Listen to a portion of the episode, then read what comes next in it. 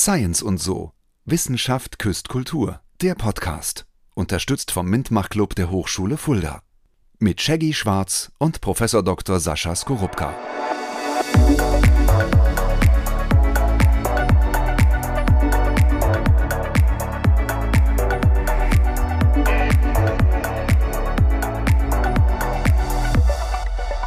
Hallo und herzlich willkommen zur mittlerweile vierten Episode von Science und so. Wissenschaft küsst Kultur. Mein Name ist Shaggy Schwarz und an meiner Seite Sascha Skorupka, hallo, herzlich willkommen. Schön, dass ihr da seid. Hallo, Herr Professor Doktor. Du grinst ja auch schon wieder wie ein Honigkuchenpferd. Ich habe Ja. in der letzten Folge schon gesagt. Und du hast tatsächlich herausgefunden, woher dieser Begriff kommt. Ja, du hast ja letztes Mal schon gesagt, ich grinse mal wie so ein Honigkuchenpferd und freue mich und bin dankbar, dass ich in meinem eigenen Postka Podcast sitzen darf. Das ist aber auch tatsächlich so. Ich freue mich immer, wenn wir hier zusammensitzen, weil das ist ja im Grunde genommen Plaudern hinter der Bühne. Das war ja die Idee, weshalb dieser Podcast entstanden ist. Äh, über was unterhalten sich ein Naturwissenschaftler und ein Kulturschaffender, wenn sie nicht gerade auf der Bühne stehen und gemeinsam moderieren? Und äh, Honigkuchenpferd, darüber unterhalten wir uns auch. Und ich habe tatsächlich mal nachgesehen. Also ein Honigkuchenpferd ist ein Lebkuchen, der der Name lässt es vermuten, wie ein Pferd aussieht. Und er hat äh, vorne, diese Lebkuchen haben am Maul des Pferdes immer so einen, so einen Spritz-Zuckerstreifen, also so einen Zuckerguss. Und deswegen sehen die so aus, als würden die grinsen. Und diese Formulierung, die, oder diese Redewendung, grinsen wie ein Honigkuchenpferd, gibt es schon seit ja so knapp 200 Jahren, ist aber nicht immer so positiv besetzt. Manchmal ähm, ist damit auch gemeint gewesen, dass man eher so dumm und einfältig ist, aber in der Form, äh, also in der Bedeutung hast du es nicht benutzt, sondern heute kennt man das als sehr, sehr positive Bedeutung im Sinne von du strahlst ja und du freust dich. Kann dir versichern, dass ich es in dieser Version nicht benutzt habe und auch daran nicht gedacht habe, sondern nur im allerhöchsten positiven Sinne natürlich auch. Wir haben letztes Mal auch angefangen, so ein bisschen über Androiden zu sprechen. Androiden, ähm, und damit kommen wir zum Science Fiction, denn ein Honigkuchenpferd passt nicht in den Science Fiction-Bereich. Androiden sehr wohl schon. Und äh, du hast auch nochmal nachgeschaut, was Androiden, was genau der Unterschied eigentlich ist zwischen Androiden und Robotern. Ja, das stimmt. Ich war mir ja in der letzten Episode nicht sicher, was jetzt genau die, ähm, ja, die Trennung zwischen einem Roboter und einem Androiden ist. Und ich hatte ein paar Ideen, war mir aber nicht so sicher und habe ich mir gedacht, so, bevor ich jetzt irgendwelchen Blödsinn erzähle, warte ich lieber und gucke nochmal nach. Also, Androiden sind menschenähnliche Roboter, deren Menschenähnlichkeit aber so groß ist, dass sie im Grunde genommen aussehen wie Menschen. Also man versucht beim Androiden die Ähnlichkeit zu einem Menschen so groß wie möglich zu machen. Das heißt, die haben eine künstliche Haut, die haben ein Gesicht, die haben ähm, all das, was Menschen ausmacht. Und dann darunter eben ja, die ganze Technik, also das, was dann so ein menschenähnlicher Robot, Roboter ausmacht. Sie sind also im Grunde genommen die Weiterentwicklung von menschenähnlichen Robotern, die also Beine und Arme und Kopf und sowas haben indem sie eben, und diese Erweiterung besteht eben darin, dass sie eben tatsächlich aussehen wie Menschen. Wobei man sagen muss, dass bei Star Wars die Roboter ja auch Androiden genannt werden. Wenn, oder korrigiere mich, wenn ich da falsch liege. Und da sagt man Androiden und ein R2D2, der sieht, äh, oder ein C, äh, oder, oder R2D2 im Besonderen, sieht nicht unbedingt auch aus wie ein Mensch von der Form, oder? Ähm, jetzt bin ich gerade mal überlegen, R2D2 ist ja die Tonne, die piepende Ja, Tonne. genau. Nee, der sieht ja gar nicht aus wie ein Mensch. Das ist so ein klassischer Roboter, der ähm, ja ganz interessante Eigenschaften hat, wo man, wo, also wo ich jetzt so aus heutiger Perspektive, Perspektive sagen würde, das ist total unpraktisch mit den Rollen, der kommt ja auch nicht immer so gut voran. Und C3PO, der goldene Protokoll-Androide, so heißt, wird er, glaube Genau, ich, genannt. genau. Das ist tatsächlich so ein menschenähnlicher Roboter, aber das ist kein Androide, weil der da noch nicht menschenähnlich genug für Genau. ist. Wobei man sagen muss, in beiden haben natürlich auch Menschen gesteckt. Auch in R2D2 war ein Ja. klein, klein, ja, klein gewachsener Mensch, der tatsächlich da auch diese Rolle gespielt hat. In bestimmten Szenen, ja, in manchen Szenen haben sie es mit der Fernbedienung gemacht und in bestimmten Szenen war ein kleiner Mensch da drin. Und beim C3PO war immer ein Mensch drin, der dann da rumgelaufen ist. Da gibt es schöne Bilder, so wie dann, äh, als sie auf, ich habe jetzt, hätte jetzt beinahe gesagt, auf Tantoine gedreht haben. Also als sie in der Wüste gedreht haben, in der nordafrikanischen Wüste, ich glaube in Marokko oder ich glaube, so. Marokko hat man die Ich meine auch, Szenen ja. gespielt, ja. Ähm, da steckte dieser arme Schauspieler den ganzen Tag in diesem Blechkostüm drin und wurde dann per Strohhalm durch den kleinen Schlitz, den er da hatte, wurde er dann äh, mit Getränken versorgt und in dem Buch steht interessanterweise gar nicht drin, wie er die Getränke dann wieder entsorgt hat. Äh, fällt mir gerade so in dem Zusammenhang ein, was übrigens auch total witzig ist. Das hat mich bei Star Trek immer so gewundert, auf dem Raumschiff da gibt es keine Toiletten. Ist dir das auch schon mal aufgefallen? Die müssen, also die essen alle, die trinken was. Äh, Picard mit seinem Earl Grey Tea, den, den er da aus seinem äh, Replikator gewonnen hat. Alles, aber die gehen nie aufs Klo. Das finde ich schon witzig. Ich glaube, das ist nicht nur ein Star Wars-Phänomen, das ist ja in vielen äh, Serien auch so, dass man tatsächlich Klo-Szenen eigentlich nicht sieht oder auf den Filmen. Das Klo wird eigentlich nicht thematisiert, obwohl man natürlich weiß, es ist da, es muss ja da sein. Die Ja. müssen ja aufs Klo. Wird es sicherlich auch ein, eine Toilette geben bei, bei Star Trek, anders kann ich es mir nicht erklären. Oder die gehen alle ins Holodeck äh, und nutzen das da als Toilette. Lassen das Holodeck als Wald sein, machen dann so eine Waldlandschaft und denken, so, jetzt gehe ich mal schön in die Natur. Ähm, ja, ja Gott, wer es mag. Ähm, aber das hat mich jedenfalls immer gewundert. Und das hat mich übrigens auch bei 24, diese Serie, die fand ich auch ganz spannend von der Idee her, dass sie ja wirklich in Echtzeit sozusagen gedreht wurde oder dann abläuft, dass ähm, der Protagonist, ich habe den Namen vergessen, aber dass der auch alles macht, was man den Tag über so macht. Das ist ja auch der Witz an dieser Serie, aber eben auch nicht auf Toilette geht. ja.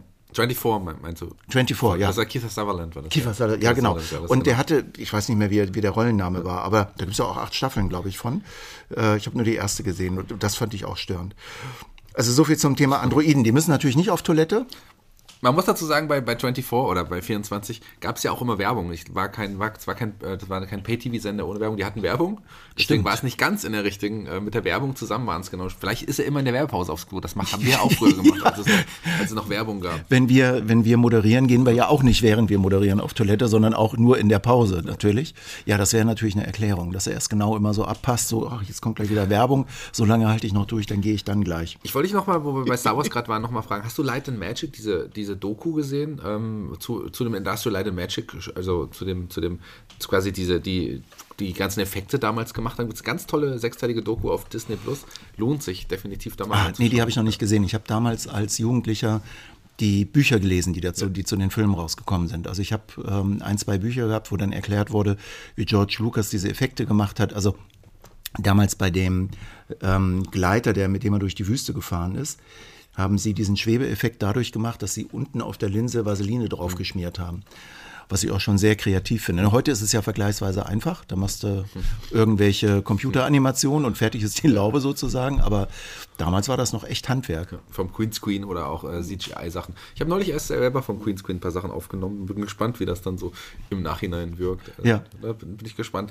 Ähm, lass uns auch bei Star Wars, so eine, da gibt es auch ja eine be bestimmte äh, zeitgeschichtliche, wichtige Epoche, die äh, Clone Wars, die Klonkriege. Und da bleiben wir bei dem Thema. Meine Mutter hat mal gesagt, ähm, ich habe mal eine Klonausbildung gemacht. Stimmt nicht ganz, es war eine Clown-Ausbildung, aber da ist die Parallele. Klone, ähm, wir, wir, wir sind ja heute schon, also nicht nur heute, sind ja schon seit einigen Jahren soweit auch, ich erinnere mich an, was Dolly, hieß Dolly das erste Schaf, das geklont worden ist? Ich meine ja. Ja, ja. ich glaube, es hieß Dolly. Wie weit sind wir da heute? Wie realistisch ist, äh, dass, dass du einen Klon vor dir hast, der genauso aussehen könnte wie du, ähm, der genauso sein kann wie du? Ist es jetzt schon möglich oder wie weit ist man da? Ich weiß tatsächlich gar nicht genau, wie der aktu- aktuelle Stand der Forschung ist. Was ich so registriere, ist, dass es um das Thema relativ still geworden ist. Also es gab vor einiger Zeit in, ich meine in China, ein Zwillingspärchen, was sie genetisch verändert haben, sodass es für irgendeine Erkrankung nicht mehr empfänglich war. Ich habe aber vergessen, worum es da ging. Das war so ein genetischer Eingriff. Und ähm, ansonsten weiß ich, bei Menschen macht man das nicht aus ethischen Gründen. Das ist in der Wissenschaft, in der Wissenschaft sehr, sehr, sehr verpönt. Ähm, bei Tieren kann ich mich dunkel daran erinnern, dass äh, das Schaf Dolly gar nicht so alt geworden ist und es irgendwelche Probleme gab. Also ähm, es ist im Augenblick so ein bisschen unter dem Radar. Ich weiß tatsächlich gar nicht, wie aktiv das betrieben wird, die Forschung was Tiere angeht. Was Pflanzen angeht, wird das ja gemacht. Also die äh, zum Beispiel Bananenstauden sind äh, von einer Ursprungsstaude. Die werden irgendwie durch ähm, ein spezielles Verfahren werden die vermehrt. Und das habe ich deshalb so im Hinterkopf, weil da ist das große Problem im Augenblick, dass in Südamerika, meine ich, ein äh, Pilz grassiert, der diese bestimmte Bananensorte, die wir in Europa sehr häufig oder sehr stark konsumieren, da befallen hat und ganze Bestände kaputt gehen und die eben gar nicht so schnell dahinterherkommen, weil diese klassische Methode mit Samen und Aufziehen und so weiter, das macht man bei Bananen eben wohl nicht. Also bei Pflanzen ist das mit dem Klonen wohl sage ich mal, Stand der Technik. Bei Tieren macht man das, glaube ich, nicht. Also zumindest nicht im großen Stil. Ich habe es nicht mitbekommen bis jetzt. Und bei Menschen sowieso nicht, weil es da aus ethischen Gründen ähm, ja, abgelehnt wird. Und die, also ich glaube, bei, bei ähm, Menschen ist im Augenblick eher das Problem, dass wir zu viele Menschen auf der Welt haben. Äh, und ähm, man jetzt durch Klonen nicht unbedingt das Ganze zum Vorteil wenden würde, sondern eher im Gegenteil. Was ich aber mal gehört habe, was so eine Idee war, die natürlich auch ethisch überhaupt ja. nicht zu vertreten ist, dass man ähm, Menschen klont, um dann Ersatzorgane zu haben. Auch da gibt es ja diverse äh, ja, Literatur oder ja. auch Filme, in denen das auch schon vorgekommen ist, in denen man dann auch gemerkt hat, huch, ähm, ich bin ja ein, ein, ein Klon, äh, das gab es ja auch schon. Also ja. äh, auch, auch, auch spannende, spannende Geschichte. Es ist ja auch ethisch äh, schwierig, auch ähm, zu, zu, zu befürworten, so, so ein Klon. Also vielleicht aus dem, da, da könnte ein einziger Grund sein, wenn man wirklich ähm, Stammzellen braucht oder was auch immer, klonen, ähm, einzelne Organe vielleicht zu klonen, die da einem dann helfen können. Aber natürlich ähm, ist es ein schwieriges, schwieriges Thema. Es gibt viele Staaten, wie jetzt zum Beispiel auch Amerika, die da federführend ja ähm, das schon von Anfang an klar ausschließen wollen. Amerika, ähm, in Deutschland ist es ja auch strafbar, also ähm, ja, Dinge, ja, ja. Dinge zu tun. Also ähm, sind wir da einfach noch nicht so weit oder ist das, wie, wie siehst du das persönlich? Siehst du das persönlich sinnvoll, dass man das alles, wenn sowas passiert, noch, dass es noch strafbar ist?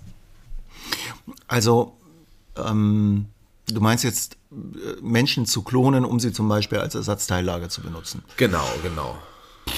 Naja, also spätestens in dem Moment, wo ich der Mensch wäre, der nur dafür produziert worden ist, um, ein, um als Ersatzteillager äh, zur Verfügung zu stehen, wäre ich natürlich totunglücklich damit und wäre deshalb nicht, äh, nicht dafür. Aber ich sage jetzt mal aus so einer übergeordneten Perspektive, aus so einer, aus so einer objektiven Perspektive heraus, ähm, widerspricht das ja fundamental dem Gleichheitsgrundsatz und, und, und der Gerechtigkeit. Also, ja. äh, dass dann bestimmte Menschen sozusagen, die haben ja dann ein anderes Recht zu leben als die, also es gibt so eine Zweiklassenaufteilung, ja. ne? die, die die Ersatzteile sind, die man jederzeit töten kann, um ihnen eben Organe zu entnehmen und die, die eben die sind, die sie dann bekommen ganz praktisch passiert das zum Teil ja schon. Also in Entwicklungsländern, und das ist ja ein ganz äh, problematisches Thema, äh, werden ja Menschen zum Teil entführt und denen werden dann Hornhaut entnommen oder Organe entnommen und man findet dann Leichen,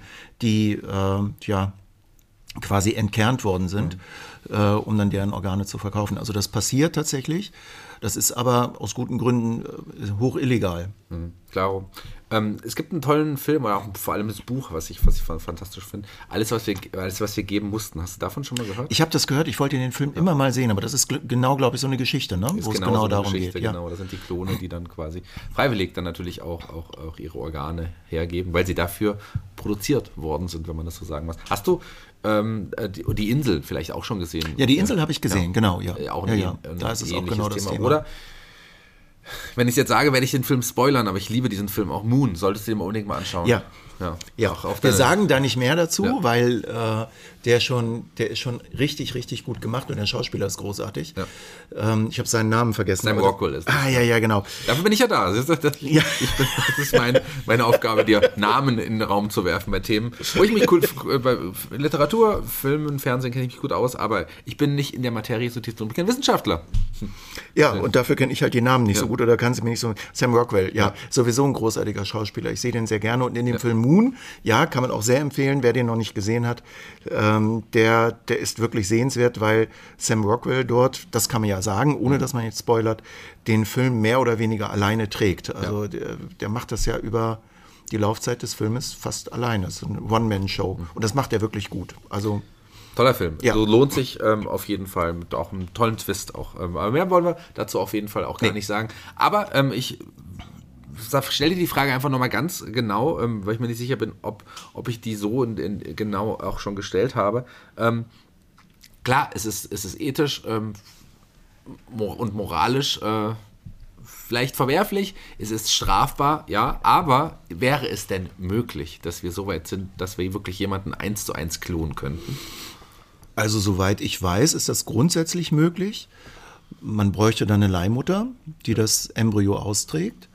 Aber ähm, bei Dolly hat das ja geklappt und ich glaube, bei Menschen geht es inzwischen auch. Aber das ist im Augenblick, glaube ich, gar nicht mehr so das Thema. Das Thema ist eher jetzt ähm, durch Forschung, durch genetische Forschung ähm, direkt dazu beizutragen, dass Krankheiten ja. geheilt werden können oder vermieden werden können. Also wenn man genetische Defekte hat, dass durch entsprechende Maßnahmen dann diese Defekte direkt im Genom geheilt werden können oder ähm, und das haben ja, ähm, das hat ja der Corona-Impfstoff, der RNA-Impfstoff im Grunde genommen gemacht, dass genetisches Material eingeschleust wird, was dann die Abwehrzellen direkt umprogrammiert und damit dann direkt Krankheiten bekämpft werden können.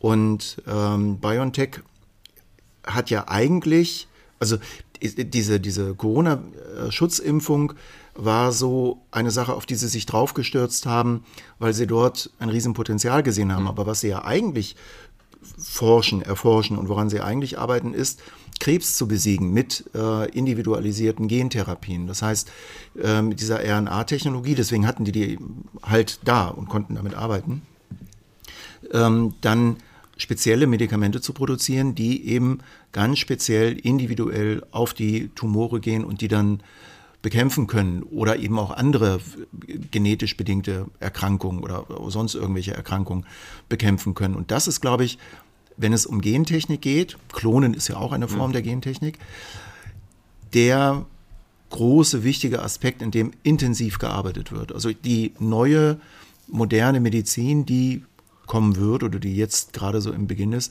wird eine genetische Medizin sein. Das ist jetzt nicht der richtige Begriff, aber so sinngemäß. Also da wird einfach Gentechnik eingesetzt mhm. werden.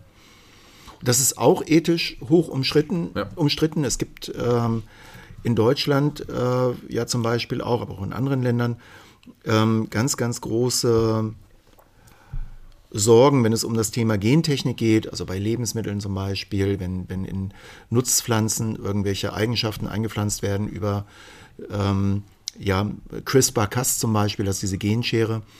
Äh, das ist hoch umstritten. Äh, da gibt es sehr unterschiedliche Positionen.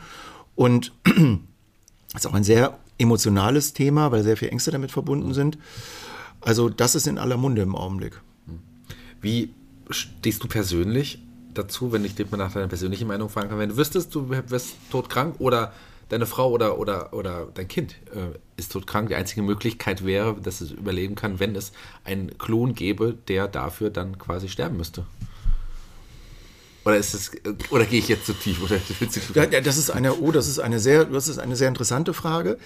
Ähm, also ich glaube, jetzt kommt aber vermutlich kommt jetzt eine Antwort, mit der du nicht gerechnet hast, weil ähm, ich glaube, oder, oder die du nicht erhofft hast, äh, weil du vielleicht in eine andere Richtung willst. Aber wenn du jemanden fragst, der selbst oder dessen Liebsten ja. schwer, schwer krank sind, ich glaube, so eine Person wäre zu sehr, sehr, sehr vielem bereit, diesen Menschen zu helfen. Das heißt, zu fragen, wenn du schwer krank bist, wie weit würdest du gehen?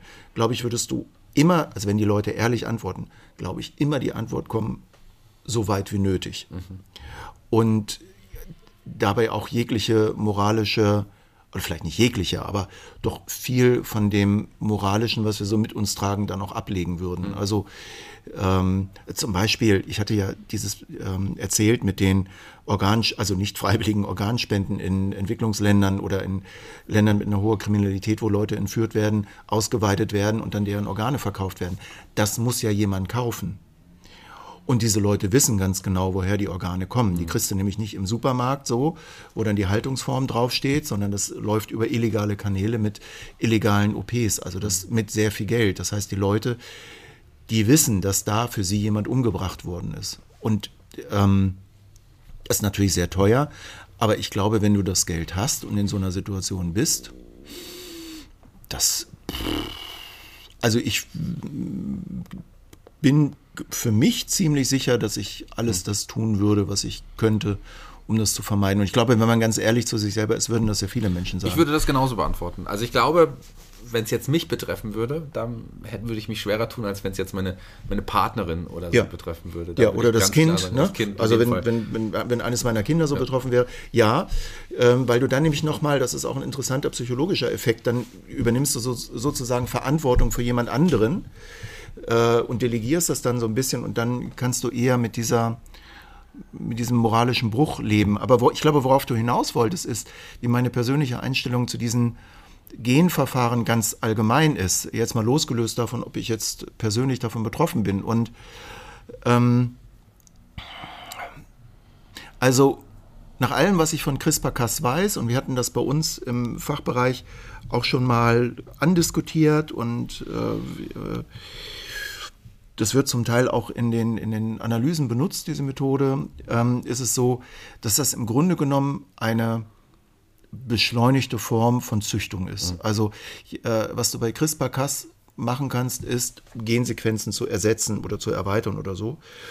Und im Grunde genommen machst du das bei der Züchtung auch. Also bei der Züchtung suchst du dir, ähm, wenn du es bei Pflanzen nimmst, Pflanzen mit bestimmten Eigenschaften und die mischst du dann zusammen und hoffst, dass bei den Nachkommen diese Eigenschaften verstärkt auftreten. Und das machst du über viele Generationen und dann erreichst du irgendwann, dass eine Pflanze salzverträglicher wird oder weniger Wasser braucht oder mehr UV-Strahlung kann oder solche Sachen. Und diesen Prozess kannst du mit CRISPR-Cas stark beschleunigen, weil du es einfach direkt machen kannst. Und aus der Perspektive heraus finde ich das super, weil äh, wir durch, die, äh, durch den Klimawandel einfach andere Anforderungen an den Agrar an die, an die Agrarwirtschaft haben, also an den Ackerbau.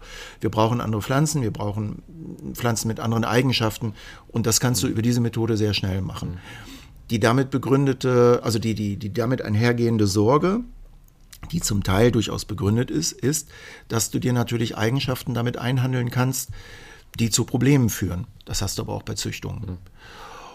Und diese, ja, diese Katastrophenwarnungen, die ja mit solchen technischen Fortschritten immer einhergehen, ja, die, also ich persönlich, du hast mich nach meiner persönlichen Meinung gefragt, ich kann die nicht so ernst nehmen. Also die, ein Beispiel, als damals die Dampfmaschine erfunden wurde und die erste Dampflok auf den Gleisen war, da gab es tatsächlich auch hochdekorierte Wissenschaftler, die behauptet haben, äh, sich über 30 Kilometer pro Stunde schnell zu bewegen, ist lebensgefährlich, das überleben wir nicht. Und ähm, das ist ein das ist natürlich Quatsch, ganz offensichtlich. Und dieser, ähm, ja, diese Panikmache und diese Katastrophenmache, die ist ähm, häufig übertrieben. Also alles ist mit Risiken verbunden, das natürlich auch, aber man muss immer abwägen zwischen Risiko und Nutzen. Ja. So, und ob die Menschen nun äh, verhungern, weil wir ähm, weniger Nahrungsmittel produzieren können oder äh, sie nicht verhungern, wenn wir äh, genetische Hilfsmittel einsetzen, dann ganz so einfach ist es nicht. Aber ich meine, letztendlich läuft es ja auf irgendwelche Entscheidungen hinaus und du musst halt überlegen, so, was ist das Risiko-Nutzen-Verhältnis? Ne? Das ist so meine persönliche Meinung dazu. Zu einer ähnlichen Antwort habe ich tatsächlich auch gerechnet. Also es ist nicht so, dass ich irgendwie auf was anderes hinaus wollte, sondern äh, ich kenne uns ja auch ein bisschen mittlerweile. Mit so einer Antwort habe ich gerechnet. Nicht, weil ich deine Gedanken lesen kann. Und damit möchte ich zu einem nächsten großen Kapitel kommen, dem ich auch erstmal das Science-Fiction-Thema äh, beenden möchte. Wir haben sicherlich noch etliche Themen, die man noch in Science-Fiction ähm, integrieren könnte, aber wir werden mit dieser Folge Science-Fiction, den großen Science-Fiction-Zyklus erstmal, äh, Ja. erstmal beenden. Ja. Aber ein Punkt noch, ähm, und ich habe es gerade schon ange äh, angesprochen, Gedanken lesen. Ich würde das tatsächlich in den Bereich Science Fiction mit einbeziehen, weil es gibt viele, ja, auch Science Fiction Filme oder aber auch viele, viele, viel Literatur, wo sowas auch funktioniert. Ich rede jetzt nicht von dem wunderbaren Film Was Frauen wollen mit Mel Gibson, wenn du den mal gesehen hast. Noch- doch, oder doch, ich glaube, ich habe den gesehen. Weiß, ja. war nicht, was nicht so, der war in der Badewanne, äh, hat irgendwie einen Stromschlag bekommen und konnte nach die Gedanken von den Frauen hören. Ich glaube, so ähnlich war das, glaube ich. Ist, ist das Science Fiction? Weiß ich nicht. Egal. Darum geht es ja nicht. Aber Gedanken lesen, wie realistisch ist sowas? Ich kenne ein paar äh, Bekannte von mir, die sind Mentalmagier. Ja. Die, tun eher so, als könnten sie die Gedanken von jemandem lesen. Würde ich jetzt mal behaupten, äh, vielleicht ist unter meinen Mentalmagier-Freunden auch jemand dabei, der wirklich Gedanken lesen kann, will ich jetzt, äh, will ich jetzt nicht bestreiten. Aber wie realistisch ist sowas? Also die erste Frage ist ja, wie, wenn du wirklich Gedanken lesen kannst, wie kannst du verhindern, dass du die Gedanken von allen Menschen in deiner Umgebung lesen kannst? Ja. Also wie kannst du bei dem, das stelle ich mir dann so vor wie in der Disco, wo, äh, oder ähm, Disco, da ist ja nur die Musik laut, aber wo, also wenn du, was weiß ich, ähm, irgendwo auf einem vollen Platz bist und alle Leute reden durcheinander, das würde einen ja wahnsinnig machen. Mhm. Eher so, das ist eher so eine praktische Frage. Aber ähm, ich tatsächlich würde, würde ich Gedanken lesen nicht in den Bereich Science Fiction, sondern eher so in den Bereich Esoterik einsortieren im ersten Moment. Aber du hast natürlich völlig recht, in der Science Fiction spielt das auch eine Rolle. Ich habe neulich eine Dokumentation über Aliens. Ja gesehen ähm, auf Netflix. Äh, sehr interessant. Natürlich, wie das bei diesen Alien-Geschichten immer so ist, hochspekulativ und man könnte und man müsste und man sollte und man hat da gesehen und man hat dort gesehen und da gibt es einen Zeugen. Und ich komme deshalb drauf, weil immer dann, wenn die Menschen davon berichten, dass sie Kontakt mit Aliens hatten, dann funktionierte das über Gedankenlesen. Also die haben dann nicht gesehen, dass diese äh, Außerirdischen irgendwie den Mund bewegt haben oder gesprochen haben, sondern es wurde äh, eigentlich immer so, die Zeugenaussagen sind immer so, ich hörte dann Stimmen in meinem Kopf, sie haben, wir haben über Gedankenlesen gesprochen, wir haben irgendwie über mentale und so weiter und so weiter. So, also das spielt da immer eine Rolle. Und das finde ich ganz witzig, weil ich mich gefragt habe, warum ist das immer so? Ne? Also warum machen die das so? Und ähm, naja, so eine richtig gute Antwort habe ich nicht. Aber deine Frage war ja auch eher, wie realistisch ist Gedankenlesen überhaupt? Und also, was wir mit ähm, dem Lesen von Gehirnwellen machen, ist ja im Grunde genommen so eine Art von Gedankenlesen. Also das Gehirn, die Reizleitung in den Nervensystemen funktioniert über elektrische Impulse. Immer dann, wenn ein elektrischer Strom fließt, also unabhängig, ob es im Gehirn oder irgendwo anders ist, baut sich da ein Magnetfeld auf. Und auch ein elektrisches Feld. Und ähm, diese Felder kann man empfangen und verstärken und kann das nutzen. Das macht man zum Beispiel im Radio mhm. oder im Mobiltelefon oder im, äh, ganz allgemein im Funk. Das heißt grundsätzlich diese Idee, dass ähm, das Gehirn irgendwelche Strahlung aussendet, die ist nicht abwegig, sondern ganz im Gegenteil. Das kann man messen mit diesen ähm, Elektroenzephalogrammen, so mhm. heißen die, glaube ich. Also da wird dann, kriegt man da so eine, so eine Mütze auf den Kopf mit ganz vielen Elektroden und da kann eben dann ähm, ganz gut ortsaufgelöst gemessen werden, wo welche äh, Magnetwellen sich gerade aufbauen und je nachdem, was das für Wellen sind, kann man dann auch etwas über den Bewusstseinszustand sagen. Also es gibt diese Alpha, Beta und Gamma-Wellen, glaube ich. Und äh, ich weiß jetzt nicht mehr, welches die Wellenform ist, die für einen bewusstlosen Zustand sprechen und die Wellenform, wo man besonders aufmerksam ist. Also ich weiß nicht, ob Alpha besonders aufmerksam oder besonders bewusstlos ist, das weiß ich jetzt nicht, aber ähm, so wird das gemacht. Also äh, man kann diese Wellen messen, das Gehirn funktioniert wie so eine Art Sender und daraus kann man dann zumindest Bewusstseinszustände ablesen und vielleicht inzwischen auch mehr. Hm. Ähm, aber das Messen ist sehr aufwendig, weil diese, die Strahlung ist halt extrem schwach und Magnetfelder breiten sich nur sehr, sehr schwach aus. Also man braucht, damit es sich wirklich richtig schön ausbreitet, eigentlich elektromagnetische Wellen und die sendet das Gehirn aber nicht aus. Also jedenfalls nicht so, dass, dass, dass es irgendwie übertragen wird. Unser Kopf ist keine Antenne, die Strahlung senden oder empfangen kann. Hm. Jedenfalls nicht so einfach. Ähm, damit es wie eine Antenne funktioniert, muss die Wellenlänge immer in einem bestimmten Verhältnis zu der Länge der Antenne sein. Deswegen sind Autoantennen immer, haben immer die gleiche Länge und früher die alten äh, Radioantennen oder die alten Fernsehantennen auf dem Dach hatten immer dieselbe Geometrie, weil sie eben immer eine bestimmte Form von Wellen empfangen konnten. Damit wir solche Wellen empfangen können, müssten wir also auch irgendwelche Antennen haben und die gibt es an unserem Kopf nicht.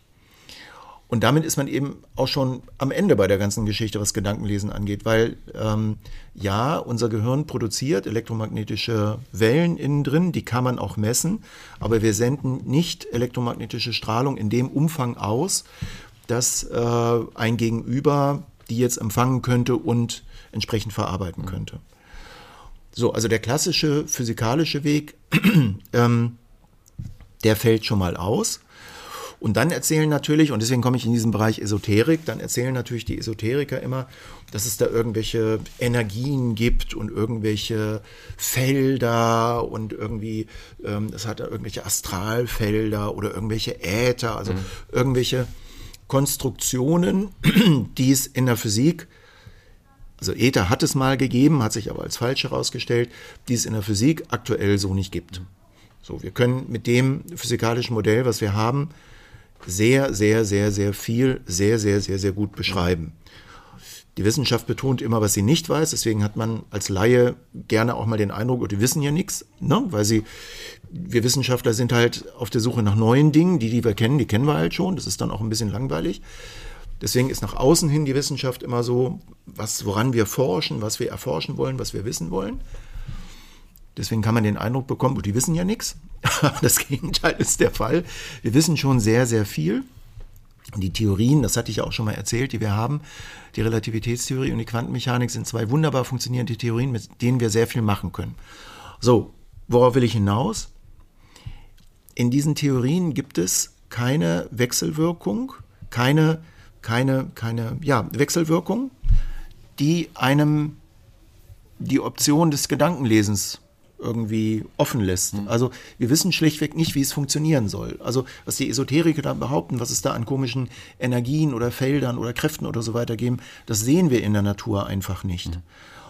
Und deswegen ist das nicht plausibel, was die da sagen. Und deswegen sind die Modelle, um Gedankenlesen zu erklären, auch, naja, also physikalisch nicht hinterlegt und von deinen Mentalisten jetzt mal abgesehen, die aber Mentalmagier, Mentalmagier, die aber Tricks benutzen äh, und jetzt Tricks nicht im abwertenden Sinne, ja. sondern sondern wirklich im äh, äh, sehr positiven Sinne. Äh, mal losgelöst von den Leuten, die eben mit Tricks arbeiten, gibt es einfach auch keine Nachweise dafür. So, man braucht einen wissenschaftlichen Nachweis, um etwas zu erklären. Also ich finde, das ist ein spannendes Thema. Vielleicht sollte man das irgendwann auch nochmal auf. Ich, bin, ich würde mich nicht als Esoteriker bezeichnen, keinster Weise. Aber ich glaube schon an so gewisse Energien und, und Dinge, die man nicht erklären kann. Ähm, glaube ich schon manchmal. Das müssen wir in jedem Fall mal ausführlicher besprechen. Das können wir sehr gerne tun. Das, das, das sind auch so, äh, sage ich mal, ähm, unterschiedliche Weltbilder, also mhm. wie man, wie man die Welt erklärt und wie man, wie man seinen Platz darin findet. Und das hat auch alle seine Berechtigung.